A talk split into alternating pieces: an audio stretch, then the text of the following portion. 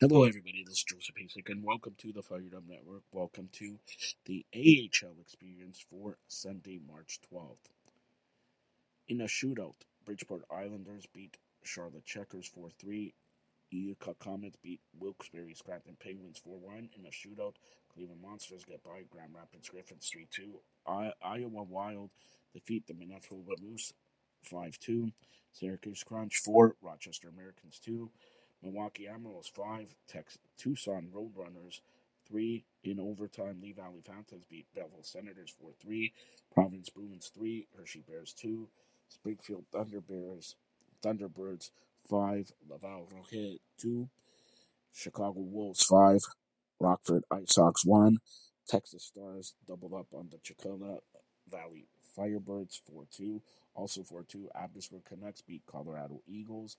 Also for two, San Diego Gulls defeat Henderson Silver Knights. And Bakersfield Condors 6, San Jose Barracuda 2.